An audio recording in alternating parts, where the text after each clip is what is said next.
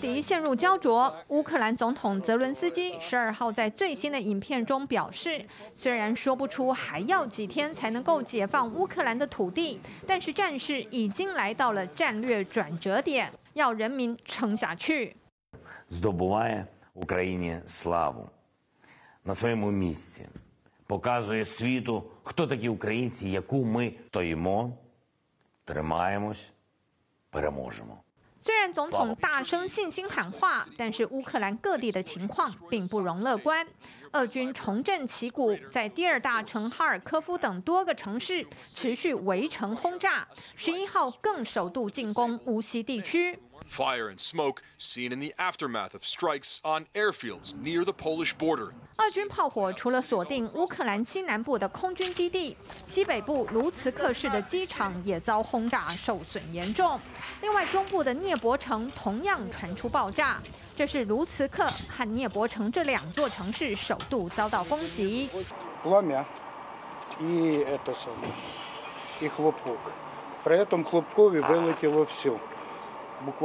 另外，在遭俄军占领的南部城镇梅利托波尔，则是传出市长因为拒绝和俄军合作遭绑架，而且画面全部都被监视器拍了下来。乌克兰外交部痛斥此举形同犯下战争罪。俄军在后勤出现问题，以及乌克兰顽强抵抗下，最初的闪电作战计划已然失败。不过，根据最新的卫星影像显示，俄军持续向基辅推进，并向住宅区炮击。英国国防部分析，在基辅的西北部，两军持续交火，距离市中心约二十五公里，而俄军似乎也在为未来几天新一波攻势做准备。台湾最前线，这个场战争到现在第十七天了。我们看到现在俄罗斯境内呢，真的非常的冷哦。战争真的对于这些阿兵哥真的没有好处。不过，带你来看到，似乎现在很明显的状况是，普京几乎要拖垮整个俄罗斯了。待会我们要请很多位专家来看到这一次为什么普提几乎要变成是全民公敌，连俄罗斯的人都不喜欢他。虽然说俄罗斯的军队现在朝着西边大城来扩散，因为他们本来打东边嘛，现在也要打西边，希望用这个方式来包抄。但事实上，乌克兰军队真的不是省油的灯，包括他们的士气，包括他们的战术，都是很厉害。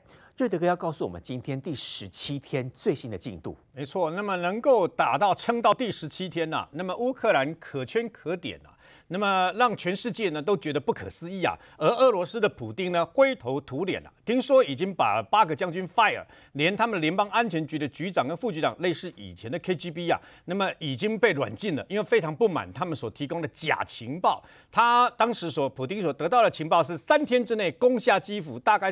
四到五天之内呢，乌克兰就会举国投降。当时想三天呐、啊，对，没错。所以你可以解释说，为什么他们所带的粮食不够？你可以发现，那个俄罗斯的那个先头部队呢，事实上到后来都肚子饿，去这个抢鸡的啦，抢这个呃超商的粮食等等啊。那么事实上呢，但是各位也不要，千万不要太低估了这个呃俄罗斯它大部队的相关的这个攻击能力啊。为什么呢？呃，根据美国跟英国的情报显示，他们从南部的克里米亚半岛跟这个顿巴斯。也就是顿涅斯克跟卢甘斯克这边的部队哦，调过来。现在已经把他调过来了，调过来，显然他要对哈尔可夫跟北边的哈尔可夫第二大城跟旁边的基辅第一大城啊，要可能会进行一个合围的一个啊攻势包围。那今天啊，这个总共有十五个呃乌克兰的相关的城市呢发起空袭警报，然后不是有一个在西边的卢斯科也遭受到包括飞弹跟炮击等等嘛？西边大城。对，那各位千万不要被他的声东击西给骗了。为什么呢？如果是要大举进攻卢斯科的话，他不会只是飞弹几颗炸在那个地方。啊，他故意的，为什么呢？因为包括卢斯科，包括附近几个呃这个飞弹炸的城市呢，他们距离乌克兰跟包括波兰啊这些呃其他的国家呢，距离的位置呢不会太远。哦，这就是说他们比较靠近波兰这个地方，他是在警告从波兰过来的这条源源不断的补给线，因为这边就是波兰啊。因为美国，因为美国今天直接他们已经通过，包括共和党跟民主党不是提供了大概哦快快要接近好几千亿的那个大概三四千亿以上的相关的军援嘛，嗯、那这一半的那个钱呢，大概用来救助两百五十万已经逃离乌克兰的这个难民嘛，嗯、另外另外一半的钱呢、啊，大概快接近两千多亿是用来军援。军援的话呢，今天最新的消息是，除了刺针飞弹跟标枪飞弹，各位要知道哦，现在乌克兰已经拿到了，现在源源不断，听说每天都在运。每天那个车都运进去啊，那大概源源不断运了一万九呃一万七千多颗了，包括这个标枪飞弹，包括 M 拐兔那个等于说对坦克的飞弹啊，包括很多的相相关的这个各式各样的这个防坦克飞弹呢，全部都运进去了。刺针飞弹等防空飞弹大概有两千七百多颗，全部运进去，还在运，也就是说现在还还在运。美国今天发表声明，由他们的国防部呢盘点自己专门对付用。无无人机的相关的武器，呃，各位如果你知道的话呢，那么通常在我们的呃这个呃国庆日的时候呢，在总统府四周，你的大哥大都没有讯号。对，哦，你大哥大为什么要防无人机，或者是防一些空中来自于空中的攻击啊？为什么？你所有的无线电全部被屏蔽、被遮蔽？哦，事实上台北市有一个地方啊，我发现所有的大哥大到那个地方全部都呃上都都失去所有的功能啊。附近吗？对，也有没有在在其实，在东区有一个地方，哦，那个地方一定在进行一个什么样的，所以全部遮蔽，那个范围非常大哦，全部遮蔽。那他们今天呢，美国国防部已经在拜登总统的下令之下呢，把美国国防部库存可以专门对付无人机的。为什么？各位不要忘记，无人机是靠无线电通讯，不管它使用的是微波、是 HF、VHF、UHF 各种不同的频带，但是都是无线电。如果那么可以利用那个这样的功能的话呢，可以让这些啊来自于那么俄罗斯的这个列夫座的相关的无人机呢全部失效。那你想想看，他如果无人机失效的话，都都几条路哎？不要以为不可能。美国美国的无人机在发展的过程当中派到伊朗去这个等于巡视，对不对？竟然被伊朗的科学家把呃怯战鸠巢，把无线电呢给盖台了，最后把无人机成功骗到伊朗下来啊！伊朗后来还制造了外形非常相近、非常可恶啊，制造外形非常相近的无人机，对，没有错。所以事实上呢，那么美国发现啊，这个现在开始呢啊，俄罗斯开始会改变，它很僵化。俄罗斯就是太老大了，为什么呢？因为因为我们这个呃于将军他是装甲的这个等于说呃指挥官嘛，所以呢他以前没有想到人家会打我啊，所以他不会有什么掩蔽的，不会有什么空中战斗、直升机掩护，拿下面步兵什么，我就直接挥军过去，大家的人人都看到我就跑了，你，你知道吗？啊啊、没想到竟然会落掉到这个乌克兰的相关的这个陷阱里面，所以有一句话说得好啊，事实上是。美军帮你瞄准了，乌克兰只要把扳机一扣，砰就打下去了。哦、你看今天最新的，嗯、今天最新的乌克兰的无人机不再是土耳其那种大型可以带四颗飞弹的无人机，嗯、它今天最新的是招募所有我们那个小小的在拍摄的那种无人机，有没有？哦、四个螺旋桨那小小的那个无人机啊，带、啊、了一个燃烧弹，直接带到他们相关的部队，他们专打那个俄罗斯的油罐车、补给卡车，用专门用无人机丢这个燃烧弹，然后全部打得很好。对，不是一般的汽油弹啊。各位千万不要以为无人机带的是一一罐那个一罐那个玻璃橄榄那种汽油弹，对不对？它它产生不了太大，但是它带了燃烧弹。请问你乌克兰有那么多的燃烧弹吗？你知道吗？表示有人提供源源不断的燃烧弹给他们呐、啊。现在，那么乌克兰大概呃拥有全世界最多的对付反坦克的反坦克的武器，跟这些所谓防空的短距离的这些飞弹、标枪飞弹、刺针飞弹全部都到了。到了以后呢，那么现在呃俄罗斯迫切需要一场。大会战，但是我相信乌克兰绝对不会把自己的缺点暴露出来，他一定会跟你打巷战，一定跟你打埋伏战，打伏击突击，让你俄罗斯的车队跟坦克，你看那个我们刚刚讲的那六十六四六十四公里的长阵有没有？在基辅那边，人造卫星显示，他们现在呢在基辅外围十五到二十五公里处已经散开了。全部散开了，他怕你的无人机跟怕怕你的炮弹攻击啊，所以他散开了以后都躲在躲在城镇或者躲在这个等于说啊，他的那个树林里面躲树林让你看不到，躲城镇让你啊乌克兰啊你要打的时候投鼠忌器。于将军，这几天战事看起来我们都知道哦，卫星都知道什么地方是俄罗斯的军队，什么地方是乌克兰的军队。不过于将军要告诉我们，这几天有发现一个很明显的状况，就是这个俄罗斯的军队实在我告落惨了哈，被。打怕打就用怕 gay 的丢啦，包括今天乌克兰的这个战略当中配上无人机，打下了好多台俄罗斯的军这个坦克车哎。其实哈，呃，因为战车部队在二次世界大战的时候，就德国人开始席卷战场，那时候是所向披靡，因为那时候空军并没有那么强，那时候野战炮兵也没有这么精准，那更没有什么导弹，也没有什么这个标枪飞弹，第二次大战没有，所以第二次世界大战的时候，那个时候。德国的坦克，哇，那是欧洲之虎，那是没有人可以挡。就坦克来，别人都打不过他。那个见到坦克就吓跑了，快跑！因为没有办法阻挡，因为第一个它的装甲够厚，你用一般的，就算你用五零机枪打也打不穿，打不进去，打不穿。所以说它是所向披靡，横扫战场。所以在那个时候，其实，在二次世界大战，俄罗斯那时候叫苏联哈，他吃了德国很大的亏，嗯，很大的亏，所以他开始发展重装甲。从 T 七二、T 七四一直到现在 T 九零以上都出来了，它的战车呃部队，说句实话，全世界上应该只仅次于美国了，性能不错，非常好，性能非常好。但但是俄制的战车跟呃美制的战车有一点不一样，俄制战车哈，它坐起来比较不舒服，就是它的那个承载轮是直接接在车体上，那美制的承载轮接地的承载轮上面还会有个支轮，就是把履带拉高，就让这个我讲就是。古胸啊，古胸看后比较弹性比较人比较舒服，美国的比较舒服，美国比较舒服。那遏制的他不管你舒不舒服，我要的是战力强，跑得快，所以他就是要横扫战场。那这一次哈，这是在三月十号，我那天就跟大家讲了，这这个是相当惊悚的哈。我们以本身自己是装甲部队，我我们看的是真的是吓坏了，怎么会有？其实他本来不是在道路上的哦，这些战车本来都是躲在这个民房里面。都躲在民房里面，这是俄罗斯的战车。俄罗斯的战车都躲在民房里面，包含了甲车，包含战车，他躲在民房里面。他是接到了命令命令之后，在某个汇合点全部鱼贯式的串成一，跟串烧一样串成一串，这是犯了战场的大忌。哦，你你这样，他连那个连那个标枪飞弹都懒得打你了，为什么你知道吗？一打就全死，因为标枪飞弹很贵啊，标枪飞弹一发二十万美金啊，那。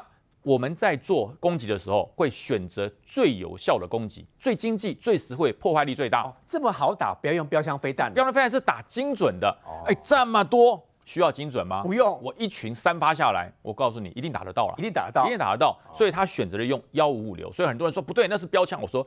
如果我是指挥官，我绝对不会选择标枪打这一群。你这么好打，这太浪费，二十万美金，我打一发幺五五流才多少钱？才一万块台币而已。俄罗斯真的很笨哎。对，所以他一个群下来，而且呢，他是精准接战。为什么他精准接战？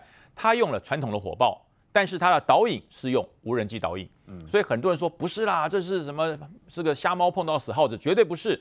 那架无人机可以拍下这么清楚的情形，连那个天上飘的雪花都拍得到哎，你就知道。它可以把它的坐标，而且专打双速车，把坐标传给后面的炮阵地。专打双速车的原因是，呃，因为双速车是指挥官哦，老大在里面。对对，战车我我上礼拜跟大家讲过，战车就是两车一组，一车二车，二车就是组长哦，然后再就第四车就排长啊，第六车以此类推，反正只要是双数车，你一定是打。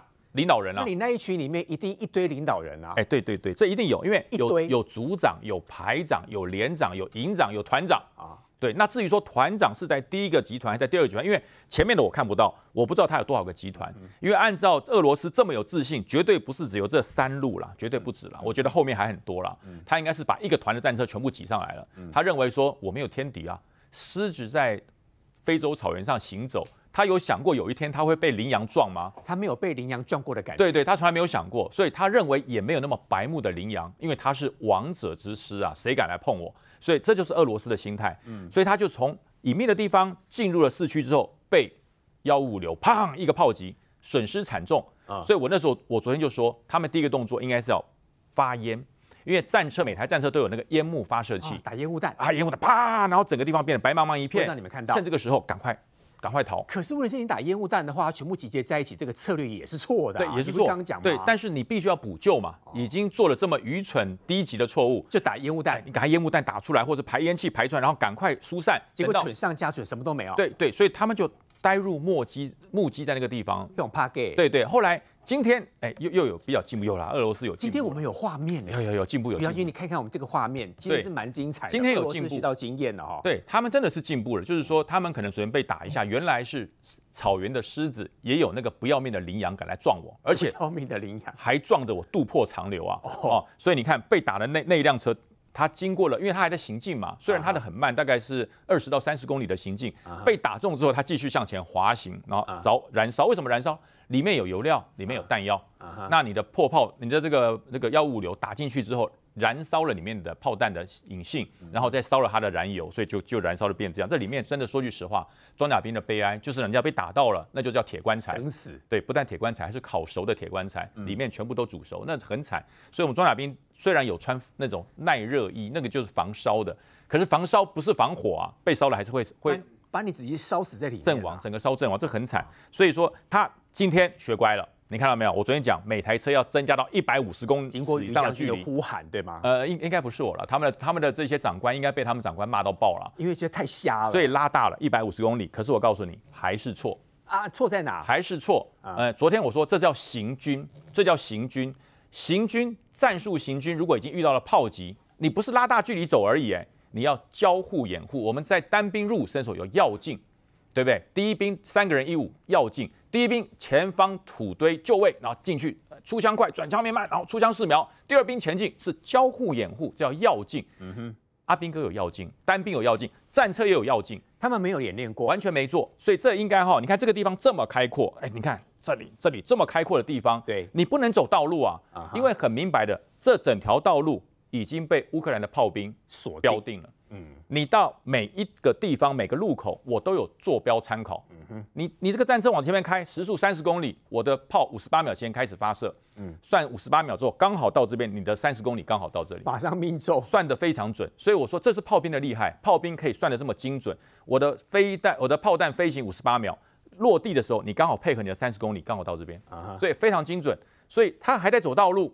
那还在走道路，所以又会有被打吗？所以连续两天都很瞎，用怕给。对，所以说，呃，我预判。这这两天他又要改变了，可能又变要进了。那他要怎样？他就真的要在旁边要进，就是说哈，你不能够两路像鱼贯似的往前走，即使拉大一百五十公尺，因为已经有炮击，这是在没有炮击之前要这样走。啊、uh-huh. 现在已经被炮击了，他才这样走，他永远慢一拍，你知道吗？伯宇将军，他们今天应该有稍微进步一点，他们不知道，他们知道不能集结在一起。但是他被打的还是第二车，呃、还是第二车，因为因为第二车是指挥官，这是这是全世界的。惯例了，战术就是这样子。那会不会改变呢？呃，被大家识破了就改变。明天要改了，改成基数车。像我当指挥官的时候就有改，我当排长的时候我就把自己放在第三车。哦，变基数车，对对，可以改，没有说不能改啊，可以改啊。啊，明天会改哦。对对，那那我要给排副，就是演习完我要给那个副排长多给他一罐饮料了。对，因为普丁看完这一集之后应该会改。普丁有看哦，很危险。对，所以我说这个状况又错了，他要要进，战车也有要进。战车怎么要进？我怎么掩护你？跑那么慢，我怎么掩护你？有有，我打烟幕弹吗？不用不用，战车的做法哈，你不能在道路上，你即使用道路，你上道路的时间绝对不能超过一分钟。上去啪，马上下来占领目标，出枪试瞄。然后用无线电呼叫下一车，然后他再从这个地方要进，哦，是是交互掩护前，等于是把战车当成阿兵哥在那个交互掩护，一模一样，一模一样，就是把战车当成士兵的做法，交互掩护前进。但乌克兰一定都知道，因为美国的无人机会告诉他定位在哪里啊？对，对，那怎么办？所以说这个状况哈就会产生，大家说，哎，我这个战车在上面到基辅不过剩下二十五公里嘛，照战车的速度一个小时就到了，为什么他要搞一天？两天才到，因为美国在外面帮忙啊。第一个，你有敌情啊，你不能踢正步往前走啊。你踢正步往前走，那这这就是教训嘛。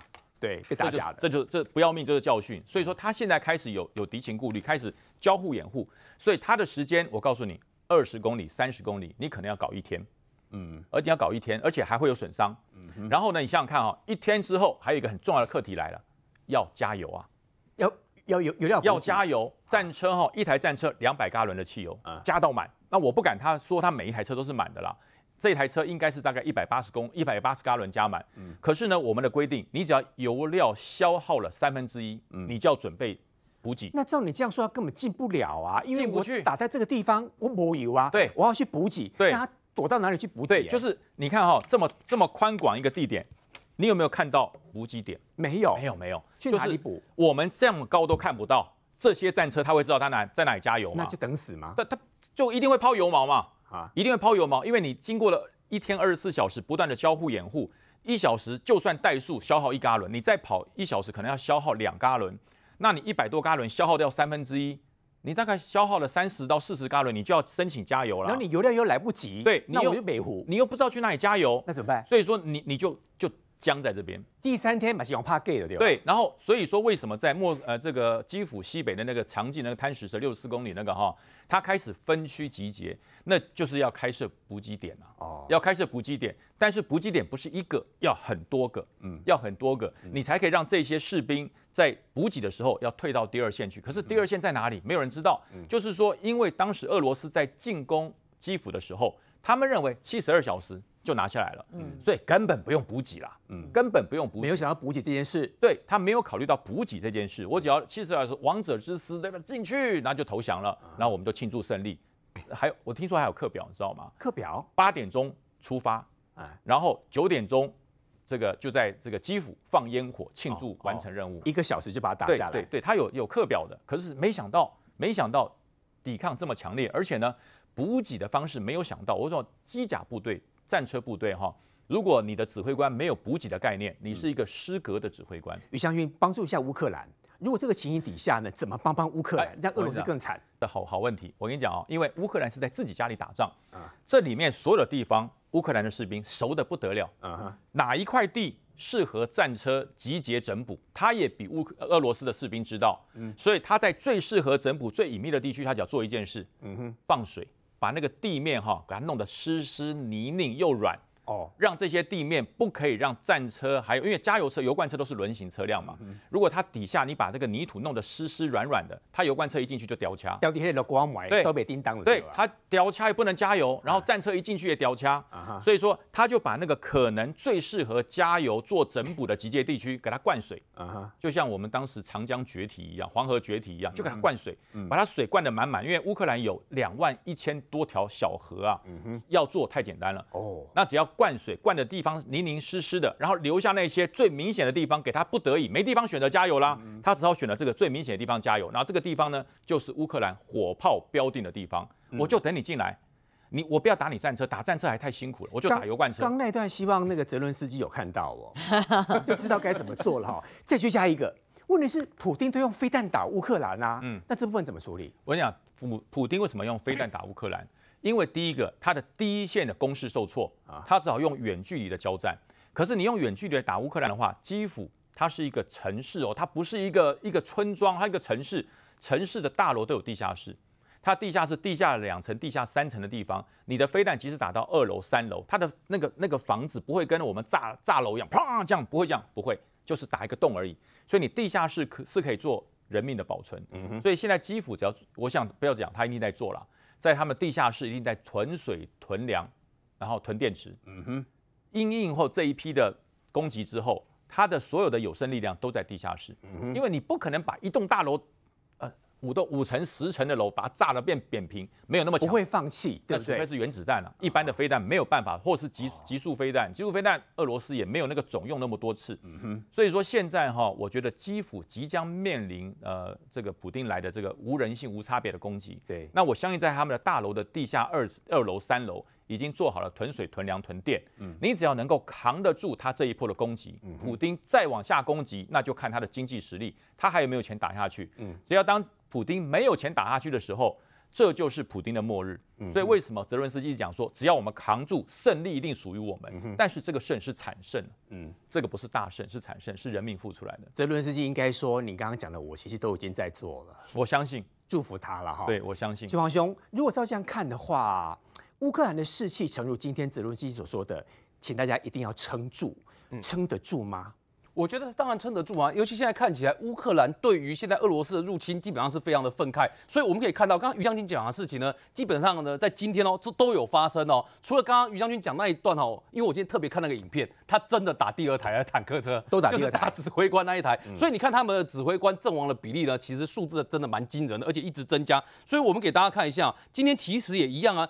这个又出现了第三个俄罗斯的将领，他其实是被狙杀。那被狙杀，你看哦，之前我们已经讲了两位哦，那这两位呢，其实就是这个俄罗斯的第四十一集团军的副司令官、副司令。然后这两位都是，可是到今天最新增加的是这一位哦，又一个，这个是哪里呢？这个是俄罗斯第二十九集团军的少将司令。那就这三位其实都是俄罗斯军人的精锐。然后今天有个最新的数字出来说，俄罗斯这一次投入到乌克兰战场至少有。二十位的将领，那二十位的将领，你看开打到现在十六天而已，就阵亡了三位的将领。嗯、所以你其实看比例是很高哦。二十位将领，其实玉将军就知道嘛，二十个将领投到战场上十六天，然后就阵亡三位将领，将领没有保护住、欸，哎，相当可怕。所以这个情况其实是很可怕。然后你再看、哦，很惨哎。对于这个，我们讲说对乌克兰来讲哈，今天你看到他相关的讯息出来，其实对乌克兰来说，你看各位看，这个其实就是我们刚刚提到的。乌克兰现在大量运用无人机，哎，你看这是用无人机，也是一样在打它的装甲部队。小小台那然后呢，你看这也是用无人机攻它的机动电装的这个相关的设备，就可能会引发电子战的。他用无人机直接把你打垮。那这个是什么呢？这个是用无人机，也是在打什么？也是在打装甲。所以你可以看到乌克兰现在大量运用无人机的元素啊，就我们提到说，他们可能因为你把如果把乌克兰分作北边。南边跟东北边几个战场去看的话，现在看起来北边的基辅其实才是重点。在南方乌克兰，我们讲说马里波虽然打得很惨，被炸得很惨，但马里波的乌克兰军队有打退那个俄罗斯的军队，所以它的关键点，然后东北边也是一样，所以关键点还是在基辅的战场。但基辅战场呢，其实你看它东北边跟西北边态边态势又不太一样。东北边的部分你可以看到啊，就是乌克兰的国防部自己说，他们运用大量的火炮。然后还有运用无人机的方式呢，在东北边他们有扛下来。那西北边就像刚刚无人那个刚刚于将军在讲的，你现在的所谓的六十四公里的意志长蛇阵散到旁边去了之后呢，本来人家想说哦，这可能要集中火力炮轰基辅。现在我们看到的反而是啊，你散开了，反而你坐标位置大家都知道啊，坐标位置大家都知道，就变成什么？变成炮靶。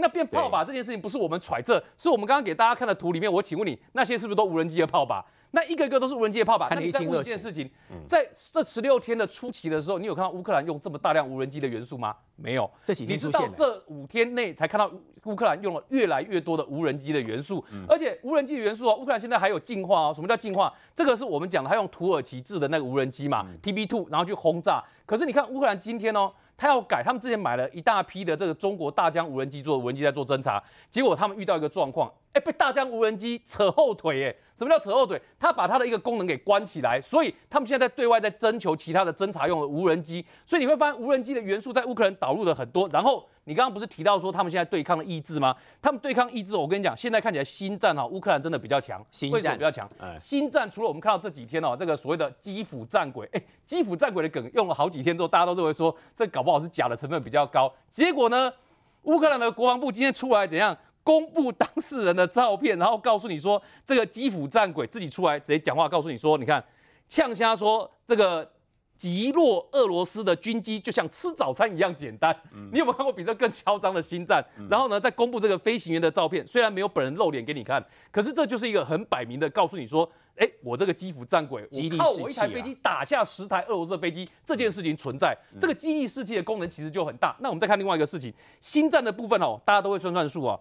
今天乌克兰公布了什么东西？这两天公布出来说，只要哈你俄罗斯的飞行员呢起义来归啊。你如果开的是战斗机的话呢，起义来归给你一百万美金；你如果开的是直升机的话，给你五十万美金。哦，那为什么我们说大家都会算账呢？哦，这很有趣哦。之前我们知道说这个俄罗斯啊，这个阵亡的士兵啊，你抚恤金很低嘛，几万块卢布而已啊。后来普丁被人家讲完了之后呢，普丁说不行，好，那我们要增加，增加到多少呢？据说增加到七百万卢布。但你看现在卢布遇到什么状况？贬值嘛。从本来八十块美金换那个什么八十万八十卢布换一美金，到现在变成一百二十九卢布才换一美金，这贬值超过五十趴呢。所以你可能跟人家讲说这个。七百万卢布折合台币还没连两百万都没有，嗯啊，结果现在人家告诉你说，哎，你只要驾驶战斗机起义来归，我给你一百万美金，一百万美金折合台币是多少？两千八百多万呢？你阵亡也才拿到不到两百万台币，你开的战斗机起义来归，给你两千八百万台币，那我请问你，你是这个飞行员，你要做什么？可以考虑考虑，你可以考虑嘛，对不对？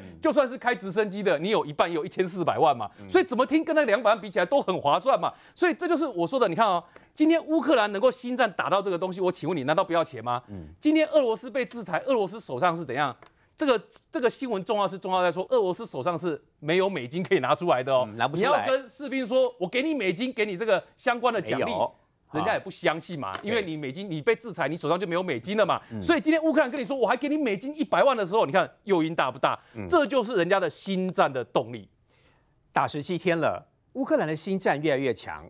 俄罗斯的被制裁越来越严重，它的贸易也好，它的粮食出口也好，俄罗斯挡得住吗？打得下去吗？稍后回来。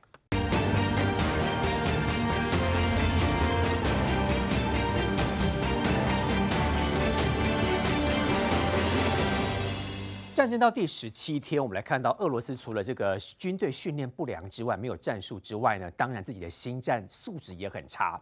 民意局告诉大家说，除了这个部分导致打到第十七天根本无法完成之外，俄罗斯的贪腐还真严重。说那个坦克车里面应该是要坚如磐石的钢铁，应该要很厚，里面的很厚放的是厚纸板，怎么那么瞎啊？就蛮辣。他现在不是坚若磐石，他现在变以软击石，以软击就超弱的这样。这事实上哦，是不是新战喊话啊？但是。确实是他们这个俄罗斯的反贪腐部长，他公布了一段影片啊。乌克兰的反贪腐部长公布的影片，没错没错，他直指的他他就是发表一个公开信啊，其实蛮讽刺的。他说他这场战事呢，乌克兰可以撑那么久啊，完全要来感谢俄罗斯的国防部长，就是这一位哈绍伊古。他说啊，特别感谢他，为什么呢？因为俄罗斯的军队这么拉惨，就是因为贪腐嘛。他还讲了几个例子，而且每一段都是有影片为证，包括第一个哈，这个是他们从这个俄军的身上啊。就翻出来的哦，这个这个所谓的防防弹衣啊，就防弹衣，后来赫然发现这个材质是什么？是纸哎，啊，是纸做纸板做的防弹衣哎，装纸板，你非常没有办法想象，你纸板背的防弹衣，你有什么防弹功能啊？没有，这不等于就背着个棺材在身上吗？刀都进去了，还还防弹嘞？对啊，你你这个纸板防弹衣连刀都挡不住哎，你怎么挡得住子弹？所以你不觉得背着这个防弹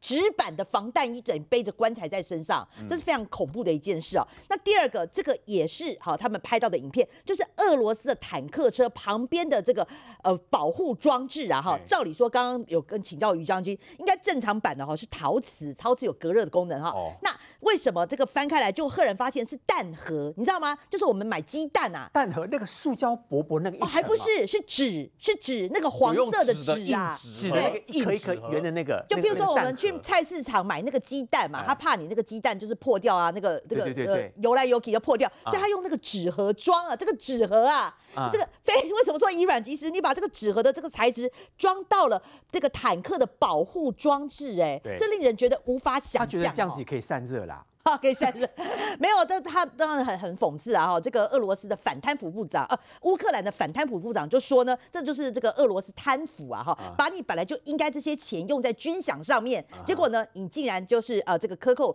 这个军饷啊！哈，就去换这种便宜的哈。那再来还有一个就是不可思议，是说他们坦克车，你照理说在现地打仗的时候，你应该结合现地的环境，应该有那种伪装的色彩，譬如说你在草地，你可能就是把它漆成绿色，或在雪地，你可能就有这个这个结合现地。可是他竟然哈，他的这个坦克车都是那个明亮的天空蓝呐，啊，明亮的天空蓝，你可以想见吗？对就没有伪装啊，好，它涂料是完全没有伪装，所以刚刚讲就是你其实不用无人机，你就是在一个空旷的地上，然后你竟然就是那个天空蓝就立刻就被人家发现了嘛，所以你这个炮就很容易的，就是呃呃呃乌克兰军队很容易就可以把它炮击，炮击掉。那你更不用讲，我们之前讲过的，他那个口粮啊，还是二零一五年的口粮，都已经过期七八年了，一定很难吃。所以他就说那个俄罗斯的军人你去吃那样的口粮，难怪他们就不用打，就直接投降，不想打，然后直接去乌克兰的居民就求取他们的帮忙，你可以给我粮食吃嘛。所以很多你这个当然。不只是新战喊话啦，这个也要贪，这个凸显出说现在俄罗斯军队的一个困境嘛哈。嗯、那除了这个新战之外，今天还有一个新的哈，他们的民众也会公布这样子的一个影片啊。你看，这是一个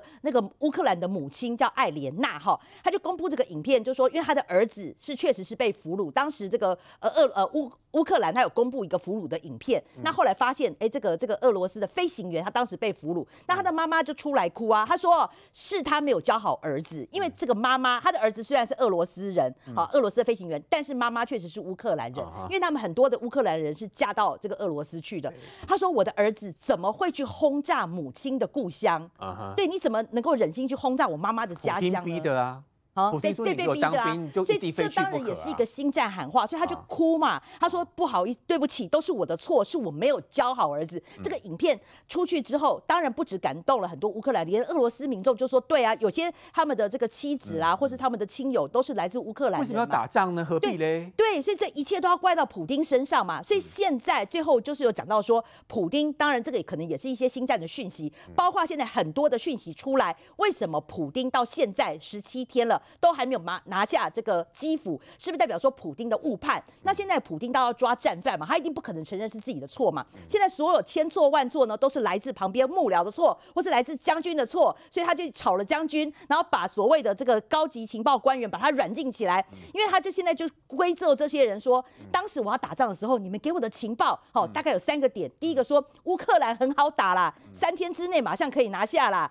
第二个，乌克兰人哈不团结，很软弱啦，他们非常欢迎哦这个俄罗斯军队来啦，只要一来，他们只是假装性的抵抗啊，马上来，马上就他们就会抵抗一下下，马上就投降。那第三个就是说乌克兰人很软弱，不团结哈，这就是这些讯息给这些。给给普丁，那事实上呢，这些高级情报官员他们也觉得很委屈啊，因为大家还记得前几天的国际媒体的消息是说，普丁当时要打，身边只有三个人知道，而且这些官员被叫进来的时候，基本上是老师对学生，就是普丁跟他们讲说我要打了，你们根本就完全没有自主的这个智慧的余地。那这样子，那这个情报官员他们担心，如果说我一旦讲说，哎，这其实哦乌克兰很难打，基辅是拿不下来，那这样子不是跟普丁唱反调吗？所以他们去改了情报。就改了这个情报，就是乌克兰很好打啦，乌克兰很软弱啦，乌克兰欢迎俄军啊，所以他们就不敢讲。那所以导致等于说普京的整个情势误判。那现在普京要算账，所以就把这两位高官把他软禁起来。玉将军，刚刚明玉姐拿那两张那个图卡，我想请你来帮我们说说。一般正常来讲，第一个防弹衣当然不可能放那个厚纸板啊，那为什么搞成这样哈、啊？这个我我军旅生涯三十几年哈，我我有一次真的是动气，狠狠的修理我的士兵，骂得很很凶，骂得非常凶，应该是最凶的一次。就是我带我的部队到南部横村去打三军联合作战训练，那都是实弹哦，都是真枪实弹的训练。那每个都要穿的防弹背心，防弹背心多重你知道？十几公斤，很厚啊，十几公斤。然后在南部那种热天哦，穿的真的很痛苦，嗯，又闷，因为它重。它整个压着哈，因为前前后是钢板，对，转弯处都是那个那个所谓的那个叫做吸热的那个石棉，很厚啊哈，它就是要防弹，很重。那有些阿兵哥很会摸鱼啊，我懂了，他把它打开，然后里面塞保利龙，你知道吗？对，他把那个防弹钢板啊，把它拆下来放在战车的工具箱里面，可以拆掉的啊，可以可以拆防弹钢，因为你的那个防弹背心可以洗。所以你要把钢板拆下来去洗，洗完之后再装回去。那装回去的时候，它就装保丽龙，你知道吗？因为很轻嘛，多轻啊，很轻。所以那我每一次只要在没检查之前，我就叫所有弟兄，我全排弟兄嘛，四十几个人，我说来跳一跳，大家跳一跳。结果你就发现哦，那个保丽龙会飞起，就很轻嘛，人家都是很沉嘛，咣咣往下，他的是往上跳的。我说你过来，你过来，我会把狠狠的干了一顿，真的狠狠修理他一顿。我说你知道吗？是实弹哦。嗯。我们在下面卧倒匍匐前进，在战车炮射击的时候，我们打的是实弹哦，不是空炮弹哦。你只要不小心一发跳弹打到你，你就说拜拜，是你死哦。对，所以我把它狠狠的修理了一顿，然后穿上这个，把那个钢板放回去啊。那这就是保命啊。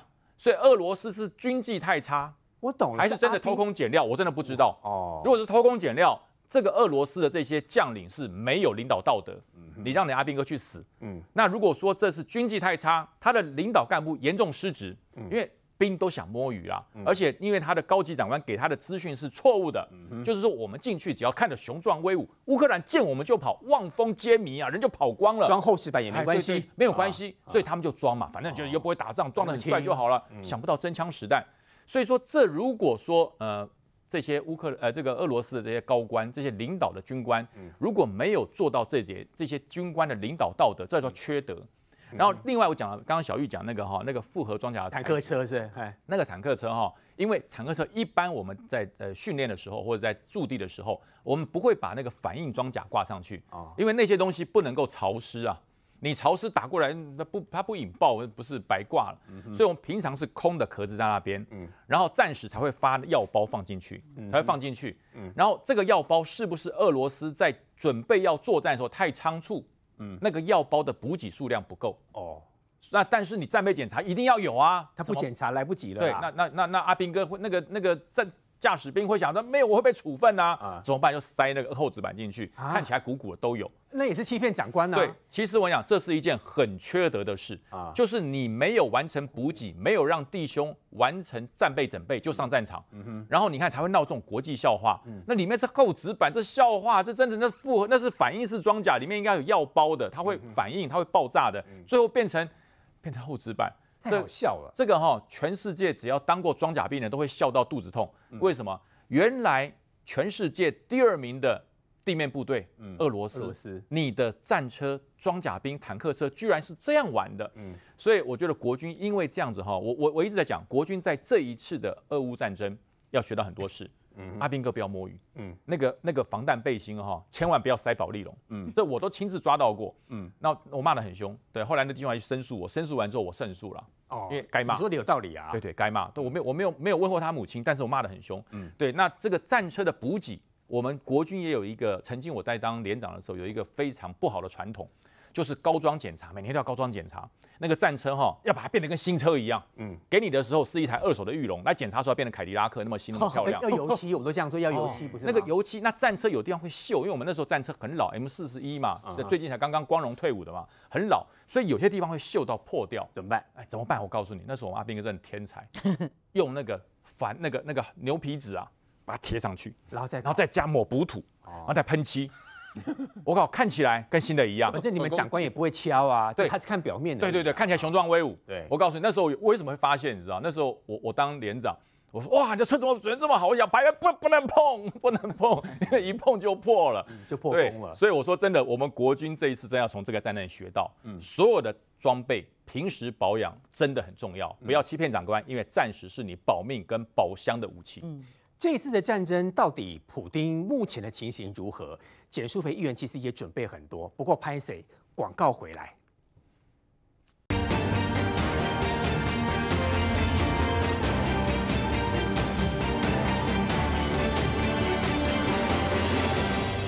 第十七天了，普丁拖垮了整个俄罗斯，这句话讲起来是蛮对的哦。第一个，俄罗斯的军队战术错误。而且这个训练素，这个士兵的素质也不够很好。乌克兰的新战处理的蛮好的，再加上现在有很多国际制裁针对俄罗斯。苏培议员想请问，如果按照这样来看的话，诚如这位所谓美国经济学家所说的，现在结束战争必须靠习近平了。嗯，如果习近平肯出手，普京才有可能有机会会听话。但问题是，习近平应该不太会出手吧？习近平会不会出手？其实全世界都在期待他出手，包含开战之前就期待他能够。对，开战之前就希望他能够从中去做调停嘛。嗯、但现在开战已已经开战了，但俄罗斯的这个整个战术本来他们预计七十二个小时就要把这个整个乌克兰的战事搞定，但没有搞定，所以才会有刚刚这些这个，我觉得真的是荒腔走板的一些士兵的状况嘛。比如说刚刚讲的这个呃防弹背心里面是纸板这一件事情，你不觉得很像这个报告班长里面的剧情吗？哦、那个那 个坦克车里面都是弹壳这一件事，这个鸡蛋盒子这件事情根本就是电影里面的剧情。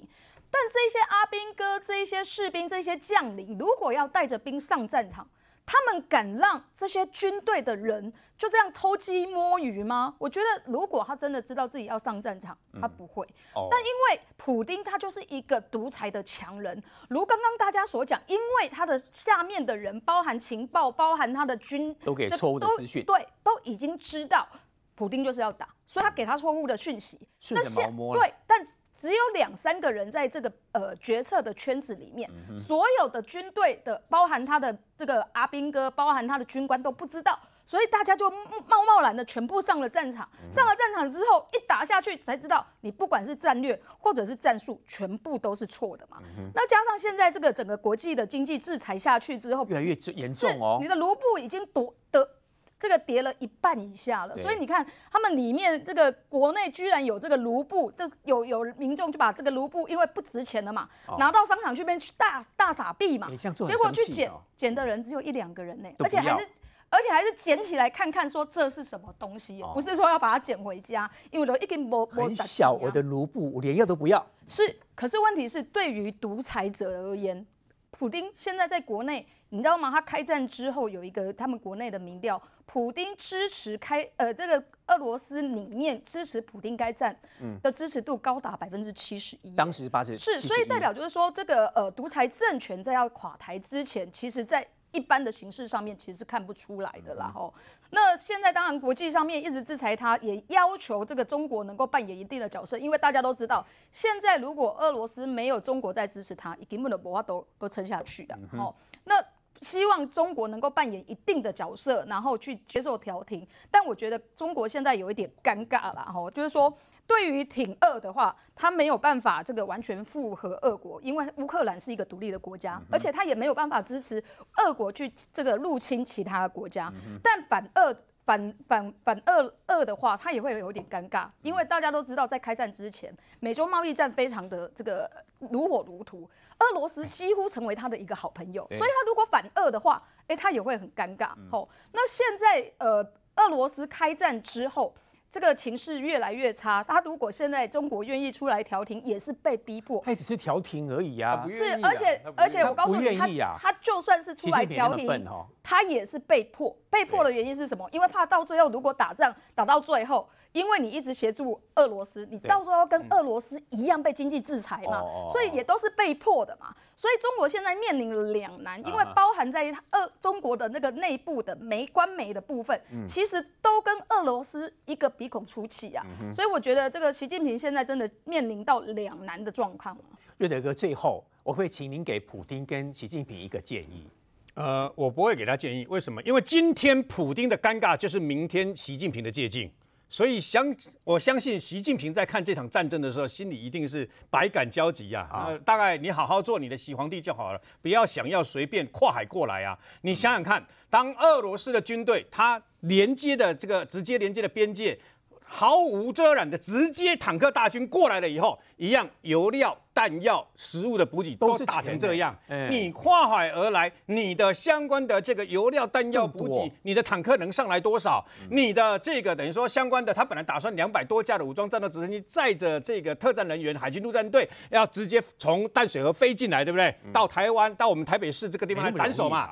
你看看现在这个这次刺针飞弹跟防空飞弹有多厉害？你飞，你苏凯三十四照样打下来呀，对不对？然后另外刚刚讲的那个、那个、那个、那个反应装甲。对不对？其实它原理很简单呐，就是在坦克外面穿一一个一格一格一格，你看那个一格一格一个，你的穿甲弹、你的这个火箭弹，然后包括你的反坦克的飞弹，打中的时候，先用一个小爆炸把它破坏掉。让他没有办法钻进去，把整个坦克炸掉。那应该要很坚固的东西啊！我跟你讲，不要小看俄罗斯啊，他那是因为他们第一可能偷工减料，第二可能来不及把它装上或等等，没有把它当做一回事。为什么？因为全世界第一个发明的人事实上是以色列，第二个国家就俄罗斯，你知道吗？所以他本来是很厉害的，只是没有想到说他们竟然用这样的方式让我们看到说瞠目结舌啊！你要知道哦。他打他用小爆炸来让把破坏你的穿甲弹，破坏你的这个等于说啊 T T 拐两的相关的这个等于 M 拐两的相关的这个火箭炮以后，你的你的这个，因为他等于是替这个呃装甲这个坦克外面又装了一个装甲嘛，对，所以为什么标枪飞弹打的不是正面？对，因为正面坦克正面四周最厉害嘛，我打的是你的炮顶，对，把你炮顶最脆弱打掉以后，你可以看见这次俄罗斯不是一大堆坦克的炮顶被打炸到旁边去嘛，所以事实上我们买的跟美国买的这个 M1 系列的这个布莱德坦克，布莱德坦克啊，它自己本身一辆坦克有一百九十二个这个反应装甲，你就知道这本来是好东西啊，就变成这样，而全世界最好的防弹衣是这个蜘蛛丝做的。前面我们在跑白小燕遭绑架撕票案的时候，白岸山协我跟你讲，我挺穿了整整四五个月的防弹衣。中间这一块对不对哈？中间这一块是钢板或者是陶瓷片，很重很热。问题是，如果你把它拿掉的话，用纸板的话，你是很轻松了。但是，一旦步枪子弹放来，就把你贯穿。